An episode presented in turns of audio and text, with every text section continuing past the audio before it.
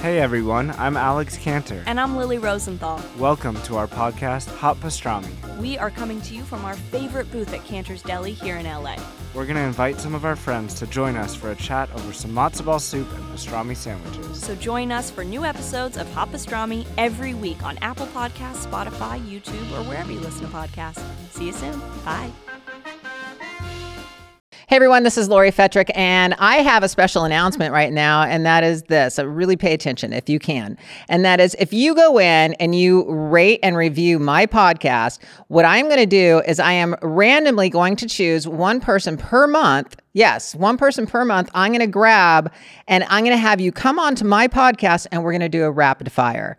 I think that's going to be a lot of fun. It'll get some audience participation out there, and I want to give back. So, this is me giving back to my audience. So, please go rate, review my podcast, and I will pick at random one person per month to come on my podcast and do a rapid fire. So, thank you so much, and go right now and rate and review. We are chilling with ice. Hey, hey, welcome back to Chilling with Ice. This is Lori Fetrick, and I am extremely excited about today's guest.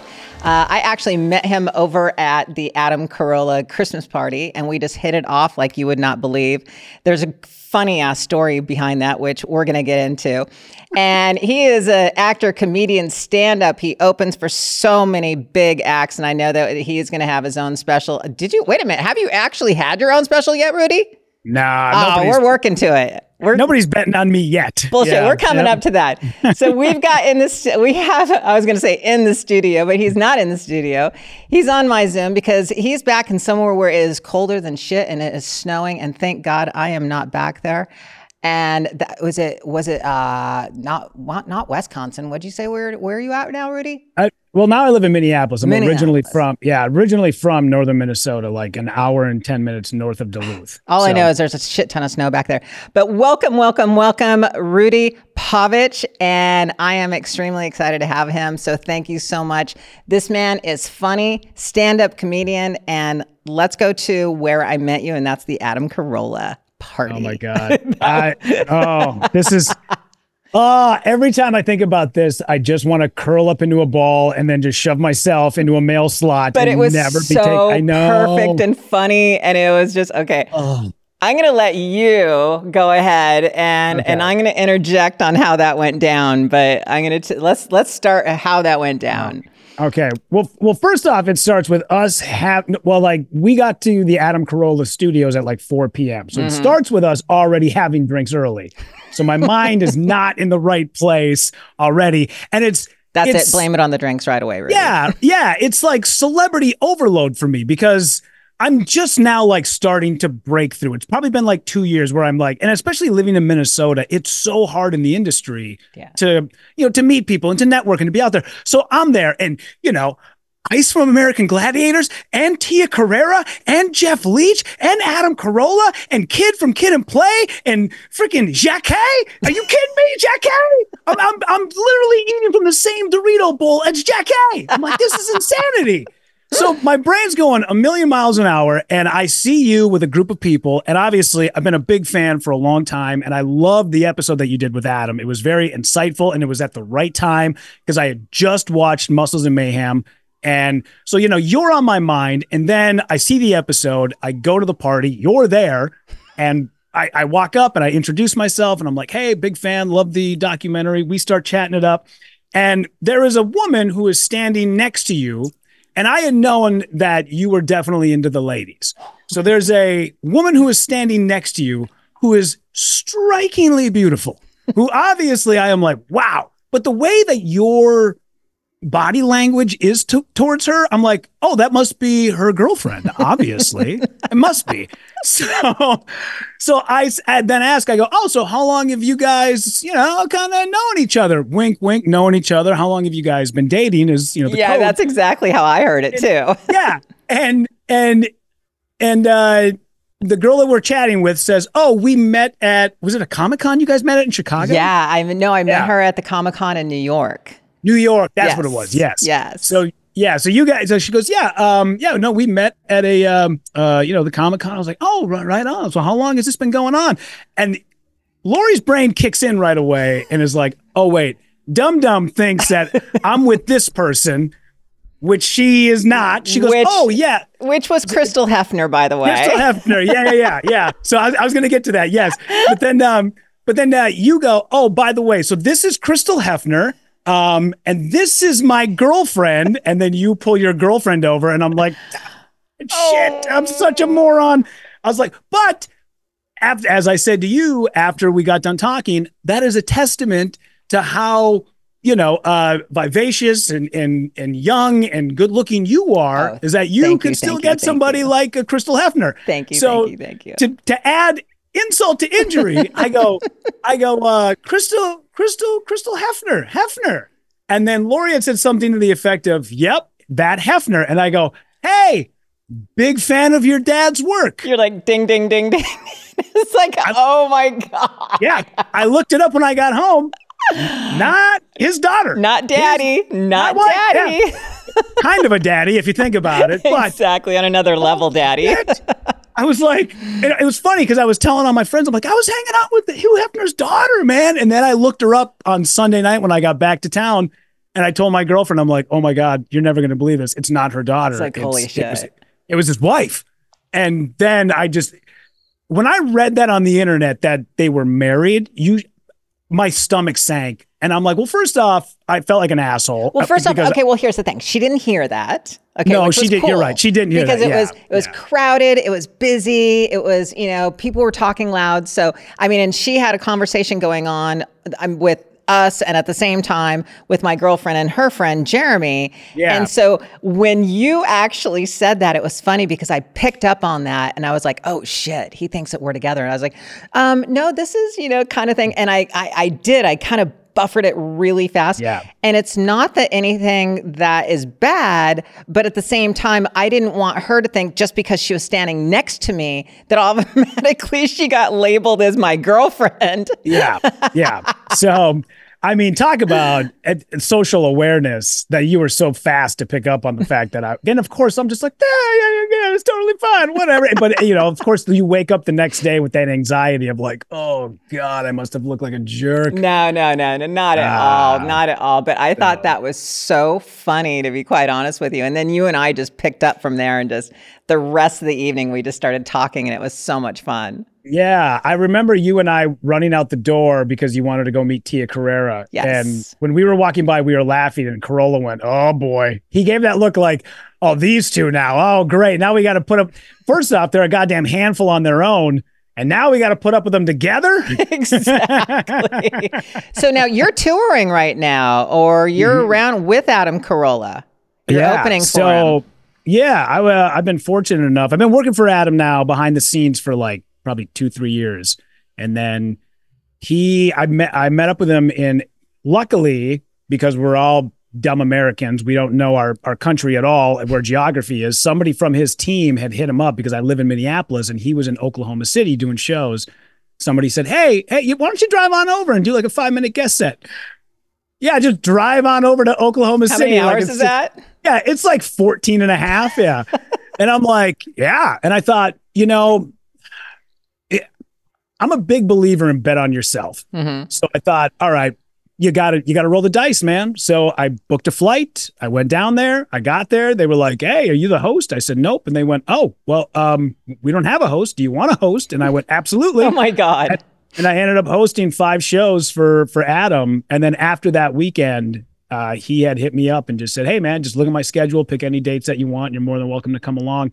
And I pull my weight when I'm on the road with him too. Like I'm, I know that you know I, I'm fortunate enough to to have guys like that that you know people who are higher up the ladder that help bring you up the ladder as course. well. But you know when I'm on the road with him, I I record all the sets. I two cameras. I record all the audio. I cut all the clips. I sell all the merch. I'm the liaison between like his team and the club. Like you know, I'm also I'm not like one of these guys who's just like you know just sucking off the teat of the Adam Carolla name and just getting Dude, free drinks over at the it, man. Yeah, like you, you know, and there's a there's definitely people in the Minneapolis scene here that will say like, ah, you know, you he only takes you out because you know, you you do all this shit for him. You still have to be good to get on stage. Hell you know, yeah, you like do. yeah, you know, Michael Yo, who I just man, I just love. Do you know Michael Yo? I know the name.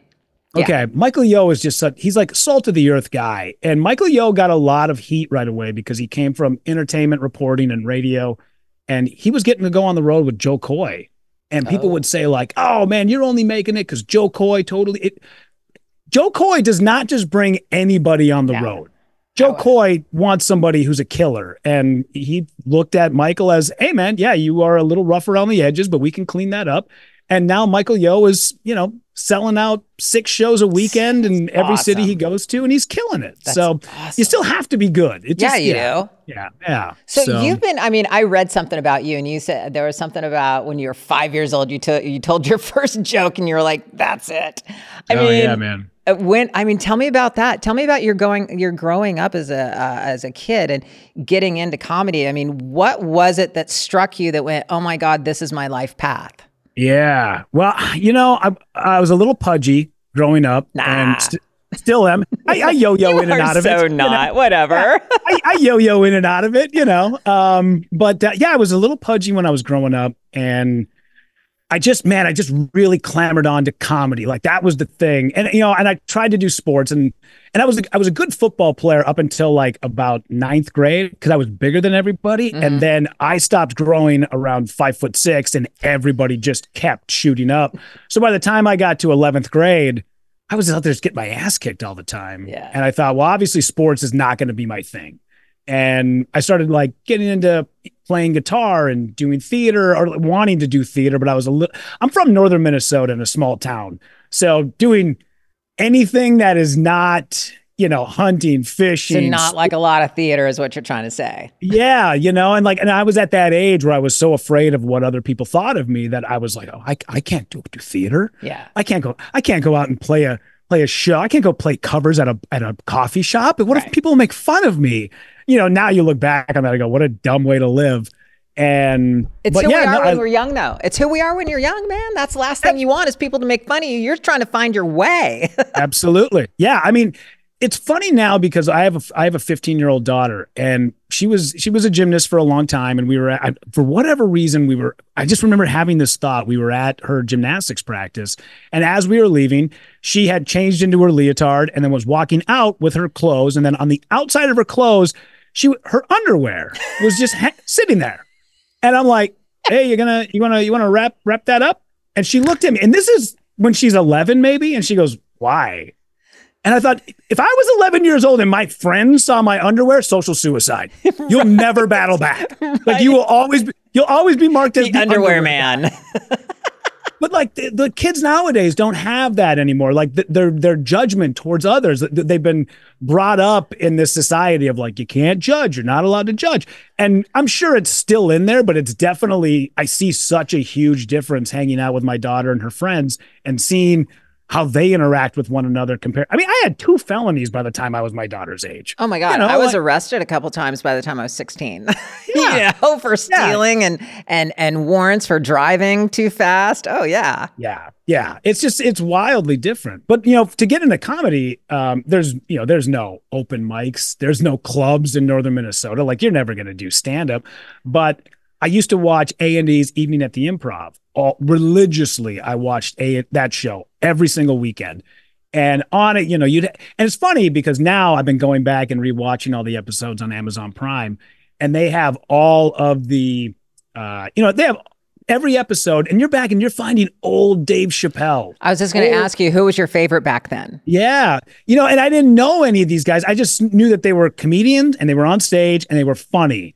And Who was I your favorite, Rudy? I see. I don't have any. I Really? can't remember You any can't names even? from back then. No, but now that I'm going back and I'm rewatching it, I'm like, oh my god, there's Dave Chappelle, there's Doug Stanhope, there's you know, I'm just rattling off people where I go, now I know who they are. But when I was 11, I was just like, that's a funny dude. Got but I, you know, I loved more like movies. I loved Ghostbusters. I was a huge Ghostbusters kid, so I loved Bill Murray, Dan Aykroyd. Um, I didn't get into George Carlin until I was like 14 when I saw his first HBO George Yeah. was awesome. I remember. I remember George. I mean, my parents used to listen to George. Same, yeah. Did yeah. your parents listen? Just listen? Absolutely. Every single HBO special. In fact, I saw him in Fort Worth, Texas a few months before he died. That was the best comedy Yeah. show, best like $300 that my dad and I had ever spent, you know, and it was amazing. I remember Yeah. he And was he's so still relevant today, too. Well, yeah, he it's is crazy. and yeah. he's. It, I remember he was so c- well considered crude back then that my parents wouldn't let us listen to him. They'd be like, "Oh no, no, no, no, you can't listen to him." You know, especially when he went through his what was the I can't even remember it. It was a shit piss fuck cunt. of like oh, that whole. Shit, I mean, Seven Blink words? 182 actually did something on it. Shit, piss, fuck, cunt, cocksucker, motherfucker, tis, fart, turd, twat. Very good. That is good. You're welcome. Yeah. But yeah, Also, also props to another Blink 182 fan. I thought we were like on our own island there for a while. you guys are. Tough to find No, no, no, 43 year olds. Tough to find 43 year olds who are super into Blink 182. But hey, man, But yeah, okay. So bonding. when you're going back and watching all the improvs and you're seeing all these different comedians and everything, I mean, is that where you kind of started picking things up? Yeah. So I would write the jokes down because there was no internet. I would write jokes down on a piece of paper and then go back to school on Monday and drop it like it was my own. And then people were like, "This kid's a, this kid's a comedic genius." And then fifth grade, um, I did the talent show and I lifted a guy's set. I had written a guy's set down, and I don't remember most of the set, but I do remember a couple of the jokes because it was like 1992. Must have been fifth grade. It was definitely fifth grade. And one of the jokes was, you know, we were in the middle of Desert Storm. Oh, So here I am, 11 years old, on stage at a Catholic school doing Desert Storm jokes. Like what on what planet? So I um I remember one of the jokes was something like, you know, why do they send 18-year-old kids to go fight wars? You know who really should be fighting wars are the people who work at Disneyland. They're already used to being in those hot suits with 50 pounds of gear on their back. Could you imagine 5,000 goofies running out of a sand dune? I remember that joke killed. And now I've been going back and rewatching all the old episodes so I can find whose set that was because I don't have a name. And I'm I've been religiously like twice a week sitting down and watching old episodes one by one to see if I can find who that was and hit him up and go, "Hey man, uh, if you're still doing comedy, um, we got to meet because you, whoever you are, you put my life in a uh, a different direction." Because I was, you know, my family we owned a roofing and siding business, so I I grew up, you know, putting in windows and you know hauling shingles, soffit fascia, all that stuff, and I just knew that that was never going to be my You didn't want to, you didn't want to be a construction worker. Nah, in fact, my grandfather, when I was right at right before he passed away, I was 17, and I was on a roof with him one day, and he said, "You know, you just you got to leave the family business." And I go, "I go, why?" And he goes, "You know, there's other things." He's like, "You're you're a creative kid. Yeah. You're funny. He's like, you you draw, you play guitar. Like this is never going to be your life." He goes, "What I really think you should do is I think you should be a comedian." And I said, "Wow." I said, "I said, do you do you think I'm funny?" And he said, "Well, I think you're a shitty roofer." but that's as far as it goes, and that's an honest to god true story. And then he had passed funny. away like like six months later, and I went, "All right, I'm in. I I, I think this is it." But then even when I I had left my hometown and moved out, uh, I got into radio, and then radio kind of became my thing because there was still no outlets for stand up when I was, you know, 18, 19. And then when I was 27, got into stand up, did it for about a year and a half, and I sucked. So what I made you keep going though? That's that I mean, that tells that tells a lot about you. You know, that Yeah. Mm-hmm. you just went, okay, I sucked balls and I am going to keep going no matter what because this is something that I love and this is my passion and this is what I wanted to do. I mean, it sounds like you were ready to like I mean, you were just you were in the dirt and in the trenches going, screw this. I'm just going to work through this. Yeah. Well, not to shit on your point, but I quit. There we go. There's the right answer. No. um, and I, I- think, and the reason why I quit is because uh, I, I had been at it for about two years and I was bad. I was really bad. And my daughter had been born and she was about nine months at the time. And then she started to develop this condition called tracheolaryngeomalacia. And we were in and out of children's hospital constantly. And I thought, well, okay, I'm going to take six months off and just and just take care of my family and be a family man and be there for my kid. And then six months turned into 10 years. Oh. And I kind of always like fell back on, well, you know, if my daughter hadn't gotten sick, I, I could have been a I could have been a stand-up. Mhm. And then I think I think one day it just like it dawned on me. I'm like, oh no, you were using that as an excuse because you sucked. You were using that as an excuse as to why you quit. Mhm. And when my daughter had turned, so she's 15 now. So my daughter was like 11. She was she was doing gymnastics a lot. She was a competitive gymnast and traveling, and she was and her mom and I were split. So her she was gone one week at her mom's, one week at my house. And I was just I had no girlfriend, and I was just kind of sitting around. And I hated my job. I was working at a radio station in Minneapolis and just hated it.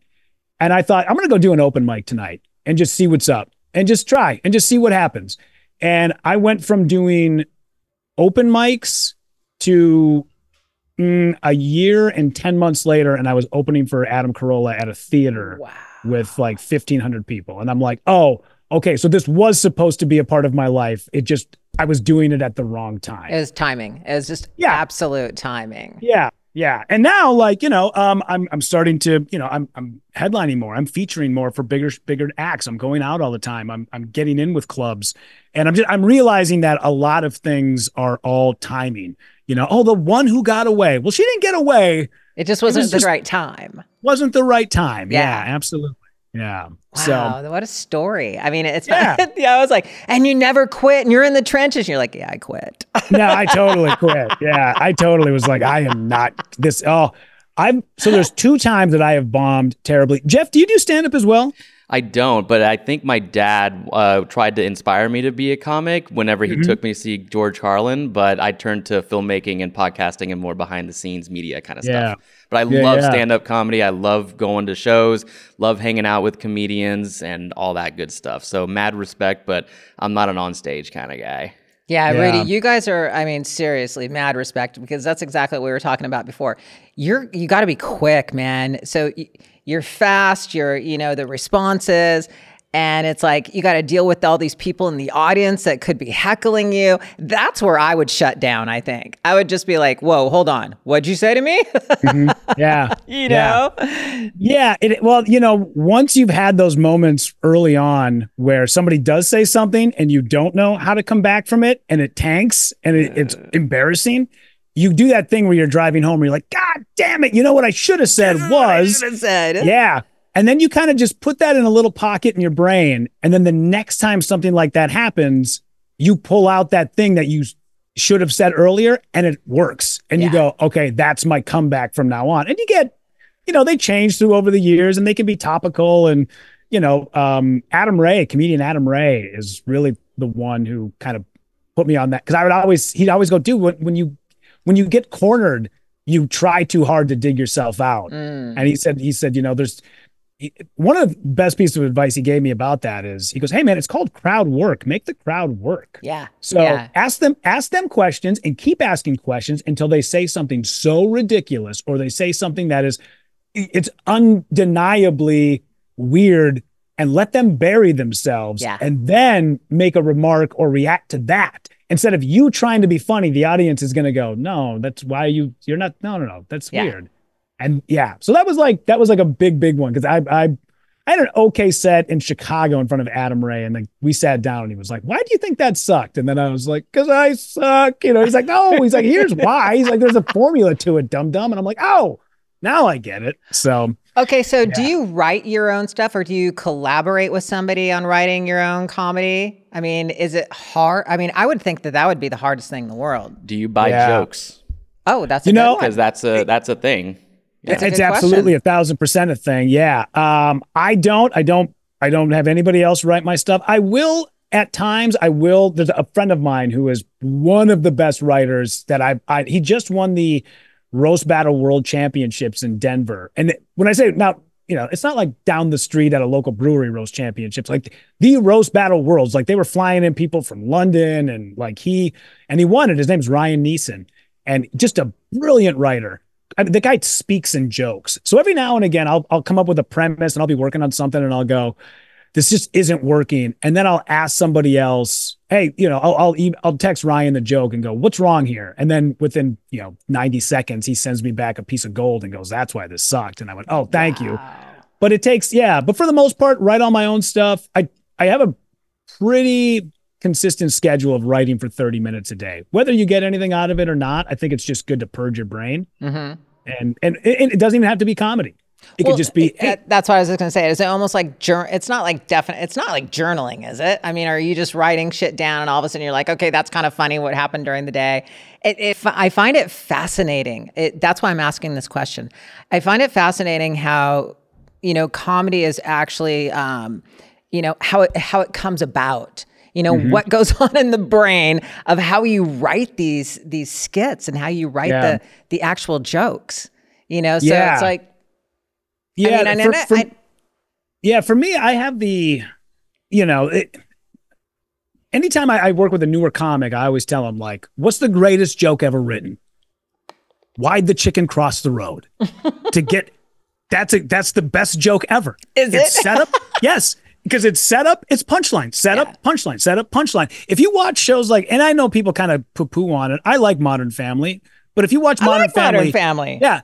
Every line of Modern Family is either a setup or a punchline, and that's it. They, I mean, that's how they write. And and Jerry Seinfeld was one that I really because I don't tell a lot of stories. I do like little things. I'll, I'll I'll talk about things in my life, but I don't tell long stories. I'm not a storyteller. Gotcha. I'll just kind of hit on something real quick.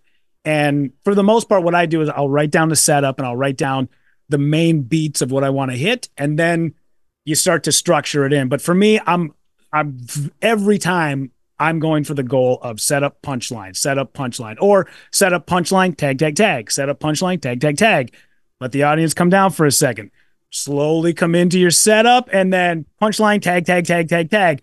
So it's like an ebb and flow. Sometimes when you watch comedians, not, you know, most of the people you see with a special are pretty well, you know, fine tuned. But if you w- go to like an open mic night, one of the things you notice with comedians is it's the same tone of voice. It never changes, the same inflection. It never goes up and down. There's no so peaks and valleys. monotone. They're just Yeah. very monotone. Yeah, and there's no there's no speeding up, and then there's no slowing down. There's no. T- I do a bit about my grandfather, and uh, it part of it's true. Mo- almost everything I write is embedded like in that. truth. Well, some Yeah. of it's true. I, yeah, I, I'm a big believer in don't let the truth stand in the way of a good story. right. I believe that wholeheartedly. So, um, yeah, I, uh, but I do a bit about my grandfather. And when I talk about it, you know, he was a big believer in don't live a life of fear. Like you really have to go out and do things. And when I tell this part of the story, I get super quiet. And my grandfather looked at me and he's like, you have to live a life of fear because that is, is how you live a full life. It's, it's all, it's everything that you, it's confidence, it's fear, it's that combined. That is how you live in a full, full life. And you can hear a pin drop in, in the room. And then when you get to the punchline, all that tension explodes. And you're like, that's why you bring everybody down so you can bring them back up again. Yeah. So it just, it takes, but boy, I'll tell you, the first few times you do that joke, it's like, my grandfather said, don't live a life of fear. And he's like, don't live in fear. Don't be, don't be scared. Cause then, fuck, this isn't going anywhere. Oh, fuck. God. In fact, my girlfriend gives me shit because I was in Chicago. I do a bit about our Minnesota state flag because there was a big. I saw that. I like that. The first time I did that joke on stage at the Comedy Vault in Batavia, Illinois, just outside of Chicago, I got halfway through it and went, you know what? This joke sucks. I'm never going to do this again. Right now, that joke has like 250,000 likes on Instagram. exactly. Yeah. And I, and I just, I canned it. And my girlfriend's like, you need to keep doing that joke. I'm like, that, are you kidding me? I, Yeah. I'm, oh my God. I went back and rewatched the tape from that night and just fast forwarded through that. I'm like, don't, no, we're just never going to do it.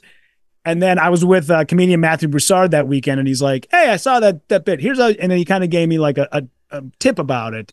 And then I went back to the late show the, the next night, and I was like, "Okay, now it's starting to assemble. I'm starting to see it." And then one of the big things I love to do is is record a set and then watch it with my own eyes, but with no sound, mm-hmm. and then just listen to it hmm. and then transcribe it. And then go, okay, these are the words that I actually said. This is what the joke should be. And then just hmm. cross out all the, the garbage words. Cause, you know, basically what happens is when you're watching a comedian, they go, they tell a joke and then they go, man, it's crazy.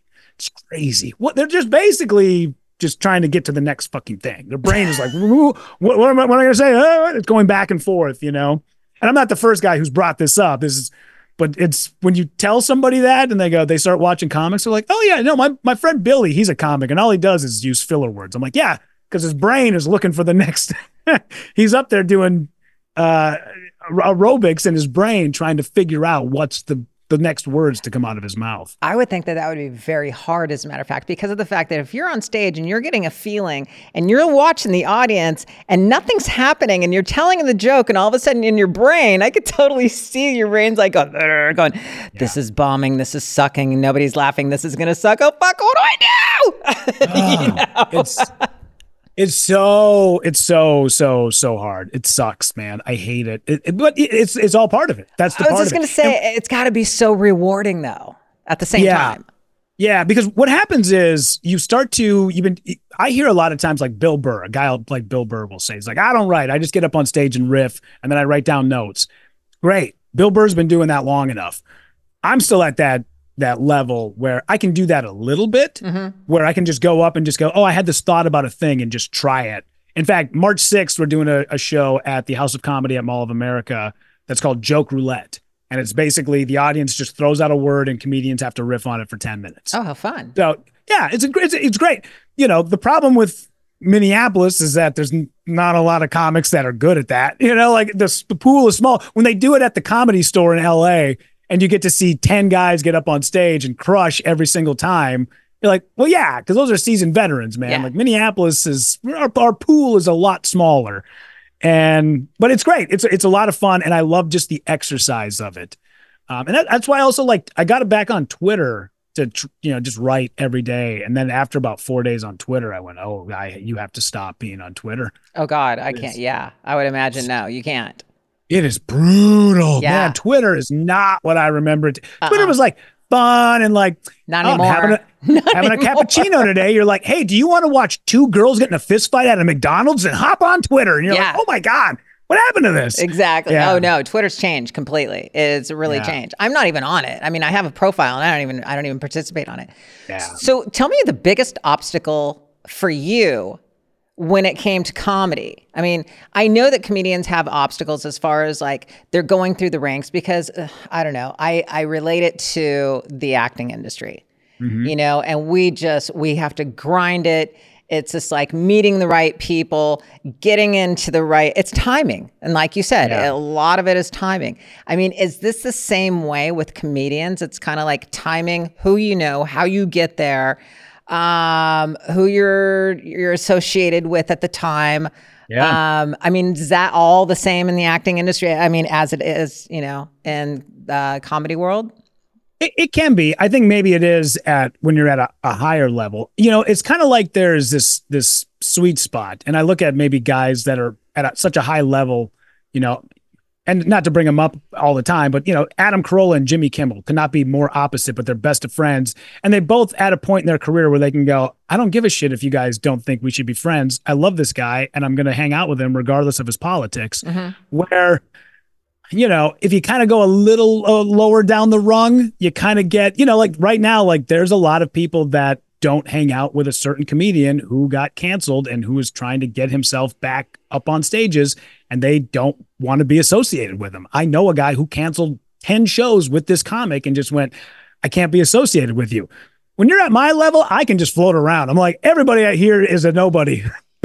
so just, yeah, the whole yeah. cancel thing. I'm like, is Yeah. that still happening, or is that kind of like finally kind of? I mean, because it, that cancel thing killed comedy. I mean, I know that. I mean, some of the greatest comedians were like, I, I, I don't even know what to do anymore. Yeah, yeah, I mean, I mean, for me to to chime in for a sec, like I love Louis C.K. I think I've seen him live a couple of times, and I still think he's a funny guy. What he did was not at all cool in any specific way, but the only this is just my opinion, but the only thing that I'll give him props for is that within 24 hours of all of that nonsense to come out like he to me he and especially around whenever everything was blowing up he was the first one within 24 hours saying yeah going like yep i did it i'm gone and then Yeah. all of a sudden he he really was gone and now he's trying to make his little comeback but i haven't seen any of his comedy since then or whatever but at the same time now i have to i guess part of the reason is because I, I now have to take an extra step to go to his website and like check it out and everything. And so it's like all right well there's a lot of other comics that for me to check out so i'll just keep uh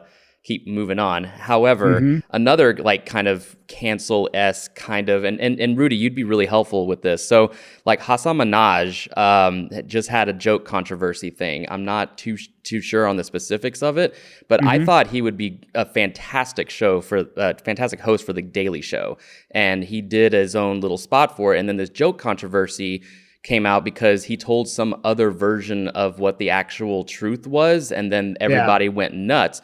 But in my mind, I'm like, isn't that what comedy is? Like it's just kind of another version of the truth. You're telling stories, but you may use these little little little bits and pieces just to get to that punchline, to get to that setup. Like if it's even if it's all true or even if it's all like kind of a lie, it's all in good entertainment and to, you know, get a laugh, right? Mm-hmm. I know, yeah. How, how does, I mean, how are, it's hard to work around that, I would imagine. Yeah, I, I, for me, I have my own set of rules, which is when I'm on stage, I can say and do whatever I want. The second I get off the stage, if somebody asks me about whatever that joke was, I have to give them the true version of where that joke came from.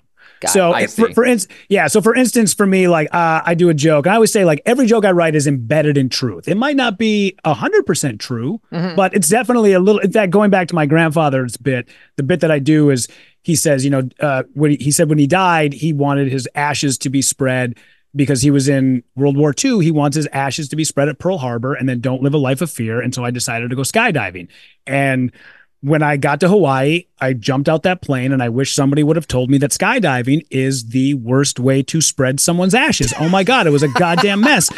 Now, now, does, did I really jump? Did I really jump out of a plane with my grandfather's ashes? And Putting that no, in my of course will not. No.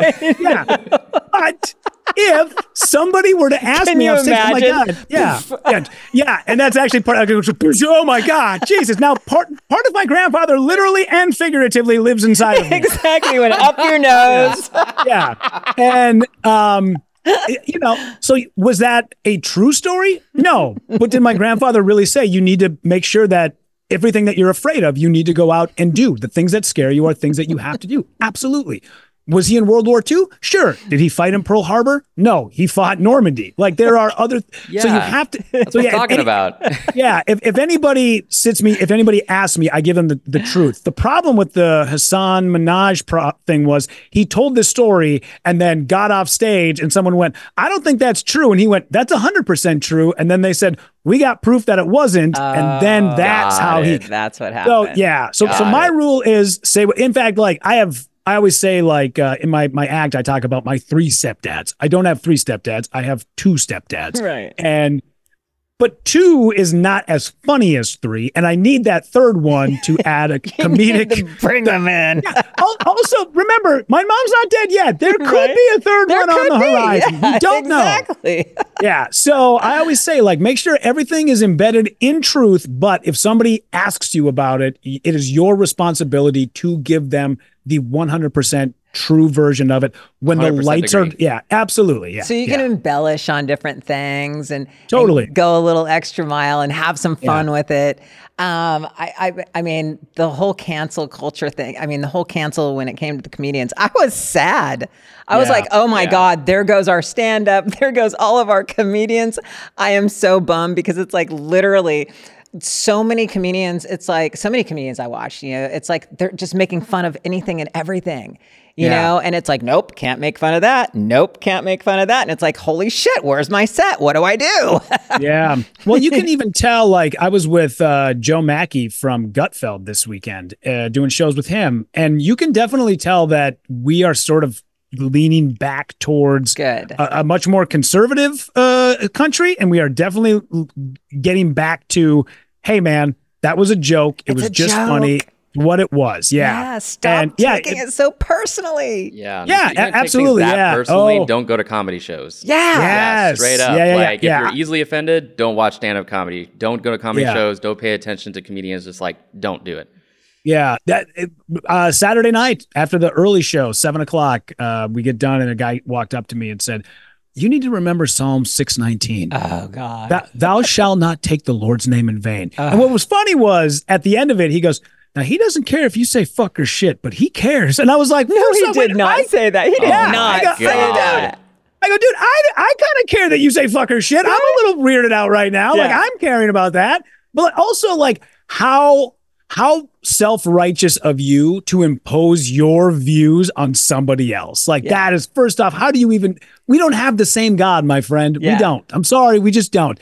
I like you. I bet you're a nice guy. You're wearing a Wisconsin Badgers jersey, so I probably would have sat down, had a beer with you, and we could have chatted. But sorry, dude. But now you lost me. And of course, my girlfriend, who is very much like so on the left side of, hey man, don't you be pushing your politics on people. Don't you be, you know. When I went upstairs to the green room and said, "Oh, you should have heard what this guy," she's like, "Where is he?" And I was like, "Calm down, calm. We're gonna stay calm. We're gonna stay inside. We're gonna She's stay calm." point him out to me. Is he Yeah, the, 'cause the she- red oh, shirt was- dude right yeah, there? she was ready to One kill holding him. the Bible. exactly. He's Yeah, in the the, guy with- front row.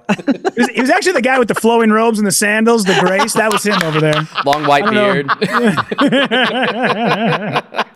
This show is sponsored by BetterHelp. Ever wish for an extra hour in your day? I get it. The question is time for what? I'm always thinking at the end of every day, oh my God, where did the time go? Can you imagine a life where time was unlimited? What would you do? Discover the power of prioritizing what matters most with therapy. It's not just about finding more time, it's about finding what truly matters to you. Unlock the secrets to a more fulfilling life. Embrace your priorities with therapy because your time is worth it. Make every moment count. Start your journey now. Learn to make time for what makes you happy with BetterHelp. Visit betterhelp.com slash ice today to get 10% off your first month. That's betterhelp, H-E-L-P dot com slash ice. Since I got you here, can we pivot for just a hot Let's second? pivot. Let's cool. pivot. Um, I, don't get me wrong. I could talk comedy all day. I know, I know. Because this is Um, about you, but let's pivot. Yeah. Go for it. Um, so uh 43.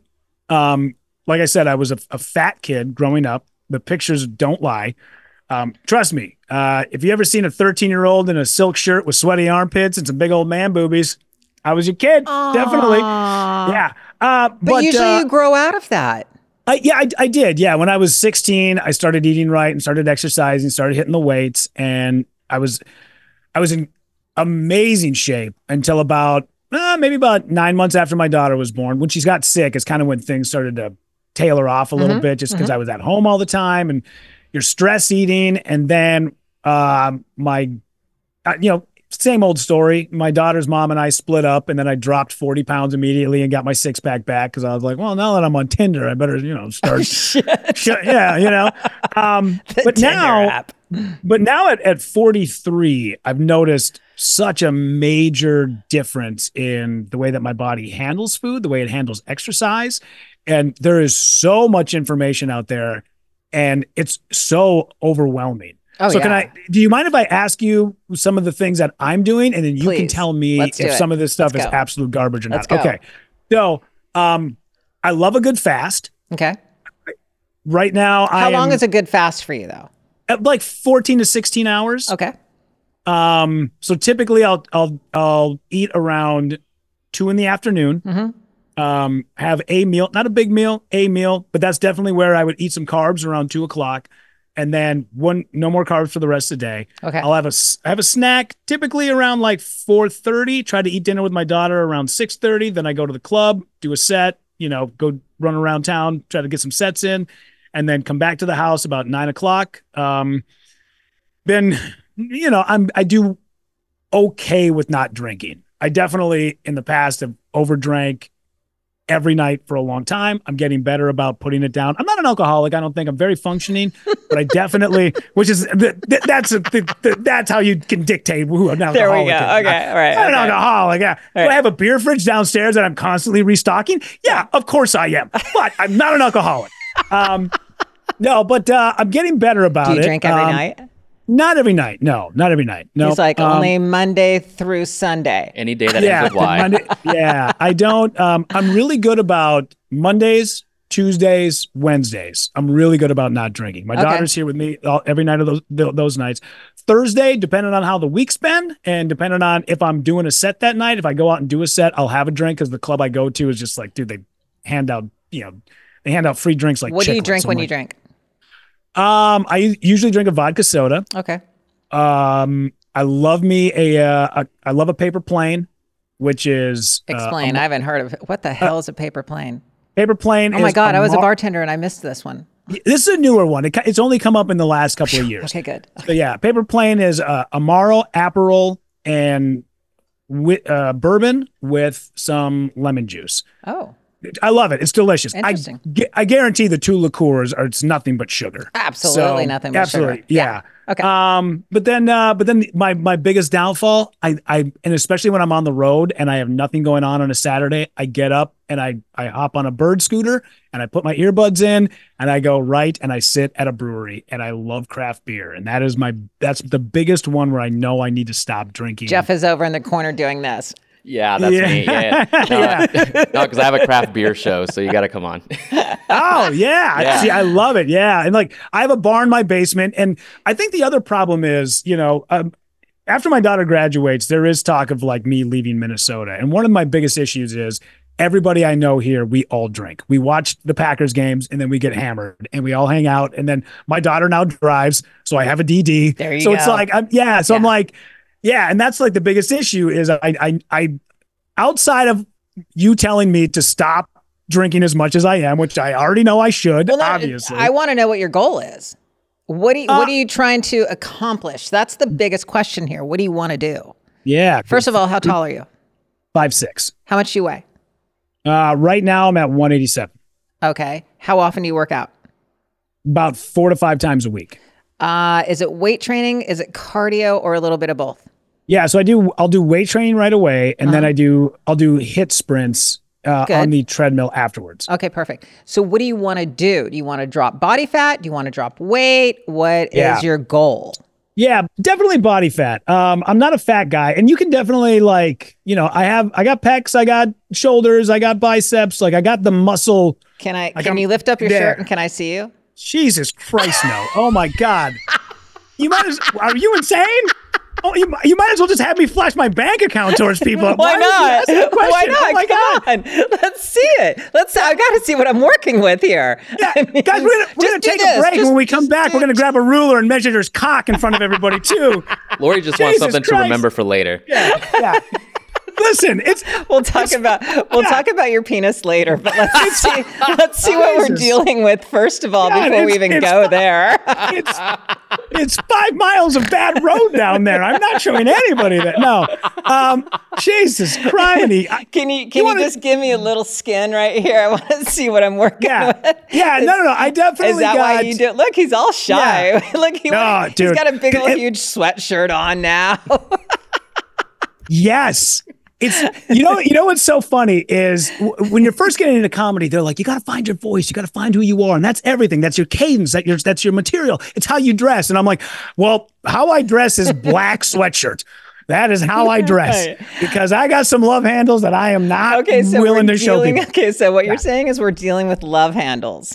yeah it's yeah trust me like if you were to see me without a shirt on you would go Wait oh that was a guy Oh my God, who- I, who Rudy, I'm shape. sorry. I'm interrupting no, you you're- because of the fact that I, that was funnier than shit watching you just squirm. yeah yeah because i'm i could and it's funny because for how much eh, nothing else bothers me. I'm a total open book about it but the second somebody goes eh, let's see them jiggly boobies i'm like no can't do it. No and, and here's the thing like i have definition. You can definitely like in my shoulders you can see there's muscle in my i have have like i have that that remember lex luger have man- wwe when he would do the peck thing? Because i can do the i can get i can Oh, get yeah, him can get shaking him you know yeah yeah, but I got that thing where that little zig line on the side of my chest when I flex it, you know, see that little line there. So I got that. I So there's need to see it. it's a, it's a good base. It's a good base.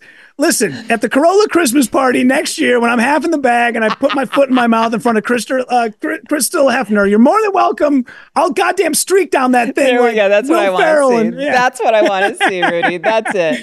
All right. Yeah. So what Um, you're saying is you want to get rid of some of your love handles and you want to feel Yeah. confident when when, when a woman goes, "Hey, take that sweatshirt off, baby." Yeah. Yeah. Could you please take that clutch sweatshirt off? I'm tired of you getting beard dandruff all over it. okay, so I, I mean, here's the thing: your fasting is fine. That's good. Have you ever? I mean, I, I hate to say this, but everybody's jumping on the bandwagon on this right now. However, it is working because it is for a short amount of time, and that's the keto.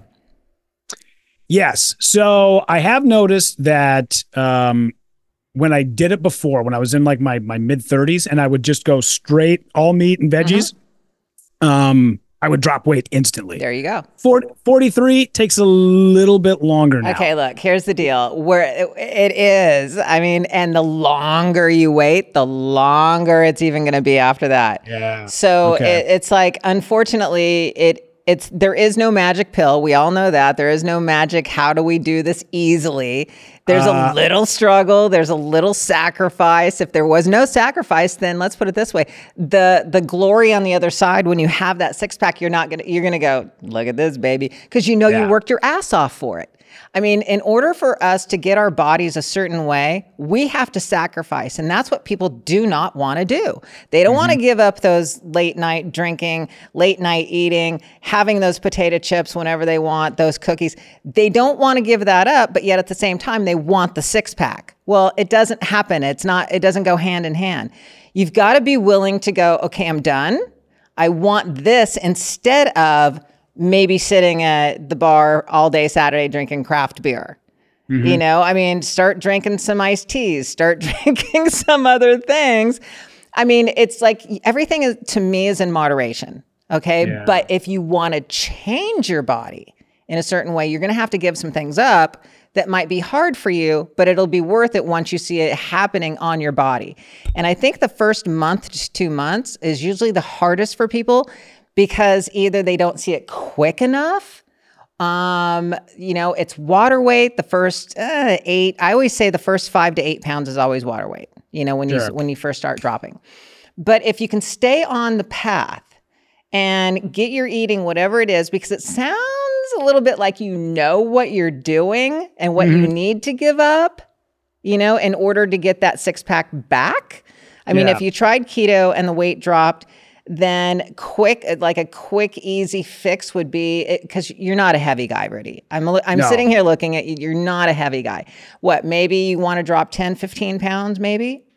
Well, you know, right now I'm at 187, but I've also got more muscle on than I've had in probably Yeah.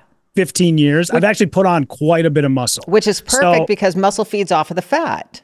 Yeah. And so here's my other question. Will I, if I continue fasting at the, the times that I am, so about 14 to 16 hours sometimes, Mm-hmm. anywhere in there, will that bring my muscle weight down? And then also, what is a good portion size?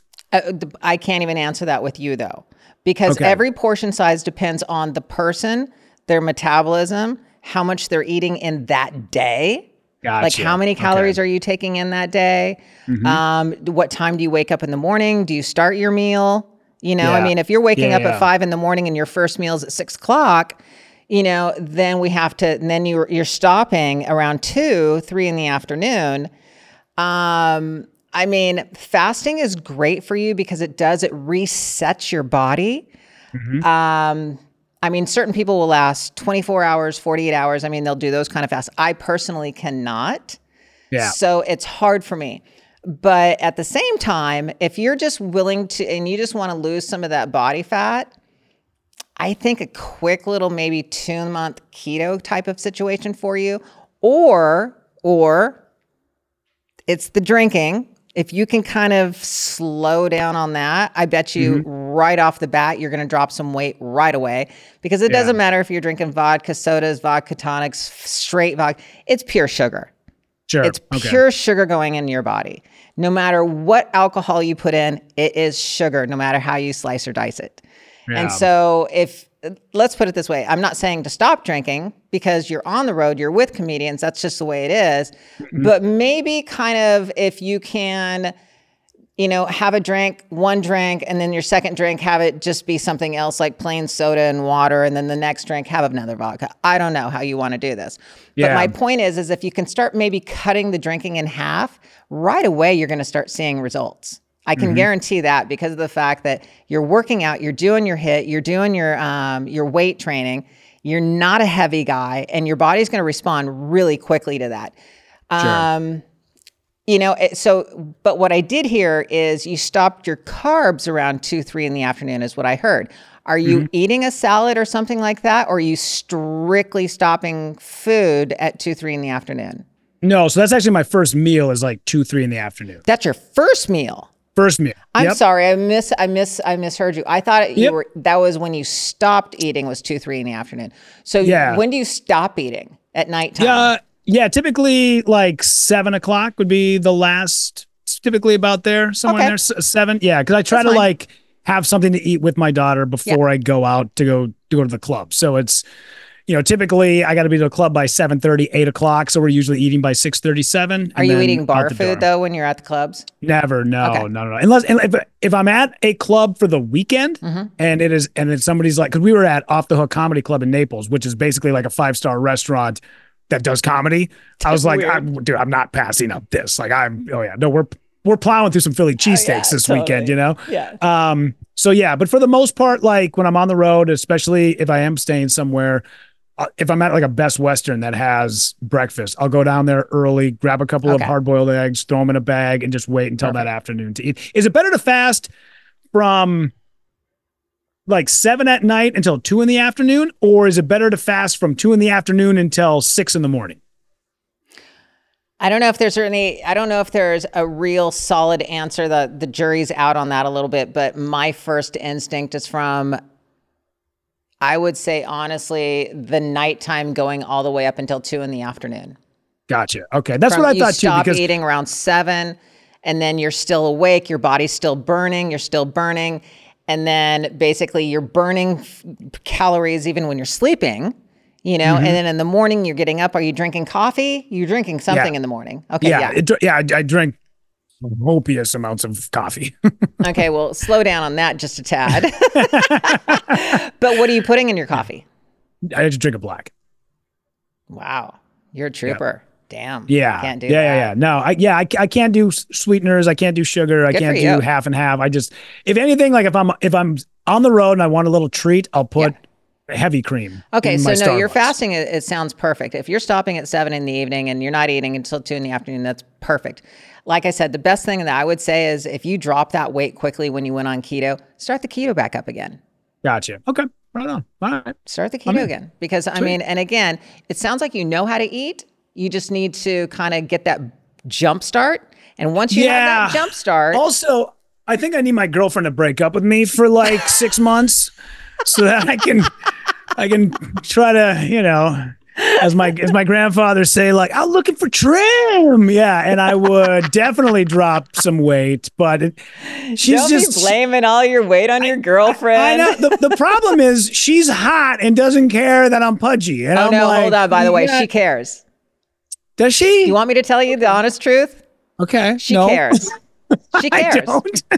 no, listen, she cares. But because Okay. she loves you so much, I used to get so pissed off at my girlfriend when she used to go, Oh, babe, man, I love you no matter how you look. I'm like, Really? Really? Would you? Would you? Really? Uh-huh. Because we I always joke that I, we have the 10 pound weight limit to where it's like, okay, you got me you got with me when I looked a certain way. Yeah. Now, if I gain 20, 25 pounds, are you still going to be attracted to me? Oh, Yeah. babe, I love you no matter what. Really? Is that why you're looking at this hot chick down the road? Yeah, right, I yeah. mean, let's Yeah. be real. Like, well, that's great, sweetheart, because I was thinking about installing some overhead LED lights, There and then go. we'll really see How much you are attracted to me. And and Yeah. I and I could be way off base, and I'm sure that I'm going to get some listeners going, "Oh no, I love it when my guy is chunky, or I love it when my girl is chunky." But the fact of the matter is, is they care, but they just Yeah. love you a lot. They Sure. just love yeah, you so much. They're not going to hurt your feelings.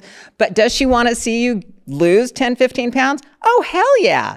Probably, Every yeah. every girl wants an in shape dude in case unless unless they really, really, really don't give a shit and they don't work out and their body's kind of like, eh, no big yeah. deal because it makes them feel better. If you're not in that good of shape and they're not in that good of shape, then um, see what I'm saying? It's kind of like, Yeah. I'm not saying they're miserable, but it's like the misery loves company thing. But mainly the women who don't work out and they could give a shit if their guy works out or not. Yeah, no. But- unfortunately, my my girlfriend runs like nine miles a day, and Then she's she the size cares. of Tinkerbell. Yeah, Then she cares. All right, good. good She cares. Know. I'll be that I'm gonna, friend. I, I I'm gonna be gonna, that friend I'm gonna. Yeah, I'm totally on. I'm gonna totally ream that lion bitch right now. I'm telling you right now. I'll be like, Lori said you care that I'm a fat ass. Because you're not. You're not fat. That's what I'm trying to tell you. You may feel pudgy, but you're not fat. I mean, yeah, that's just the that- way. yeah, it is a little body dysmorphia. I definitely. Oh, I think we all have that. Are you kidding? I gained 10 pounds and I feel good and my arms are getting jacked again and everything's great. But then all of a sudden I'm like, oh, I miss my six pack. I miss that little tiny waist, you know, and everything. Yeah. And I had somebody mention on my one of my TikToks the other day and I almost fell over. They went, I don't know, I must have showed my stomach and they were like, oh, getting a little chunky there. I'm like, oh, fuck you. Whoa! fuck that guy. Jesus, criminy! I didn't know. Wow. All right, I will. You know? I will definitely uh, look closer at the YouTube comments. Son of a bitch. no, that was my TikTok, not my YouTube. Oh, your TikTok. Oh, sorry. Okay. Well, you're, you're TikTok. You're on your own. But YouTube, I got you. Dude, I know. got you you. got me. You got me on that one. Rudy, thank you so much for coming on my podcast today. I so appreciate it. You taking time out of your schedule. I I get to speak with you all the time because of the fact now you're my editor on my on my podcast. I love that. Yeah. And I am so happy I met you. I mean, we've had a lot of fun so far, and I think we're going to have a great road ahead of us. Absolutely. And I so Yeah, yeah. appreciate you. Tell people where they can find you and what's coming up next. Yeah. So Instagram, Rudy underscore Pavich.com, Rudy Pavich Comedy, bunch of shows coming up. Um, this will already have happened, but I'm opening for Jonathan Kite this uh, weekend in Boston at Beverly, Massachusetts at Off Cabot. John uh, played Oleg in Two Broke Girls on CBS. Good friend of mine. I'll be on the road with him. And then Adam Carolla shows. Uh, I'll be with him in April 17th, excuse me, April 19th and the 20th at the Den Theater in Chicago. And then I'm opening for Comedian Tricks at the comedy, no, excuse me, Denver Comedy Works. That's going to be, I think it's the 16th, 17th, 18th, and 19th of March. So my website's got all the dates, rudypavichcomedy.com. But yeah, I'm basically booked every weekend from now until I believe almost the halfway through June. So That's it's a good problem to have. Yeah. It it's a good is problem a to good have. problem to have. Yeah. Thank you so much for being on my podcast. And to my listeners, because this came from Rudy, this needs to be at the top of the show. And that is if you enjoy my podcast, please go and subscribe and like. I so appreciate it. And you know what else we're doing, Rudy, by the way, is all the people who join my um, my Patreon, as a matter of fact, I'm going to start actually taking, uh, I'm going to do a nice little draw probably once a week, and I'm going to take them and I'm going to actually do a nice little rapid fire question with them. So that's going to get my audience a little bit more involved. So that'll be nice as well. So that's going to be a lot of fun.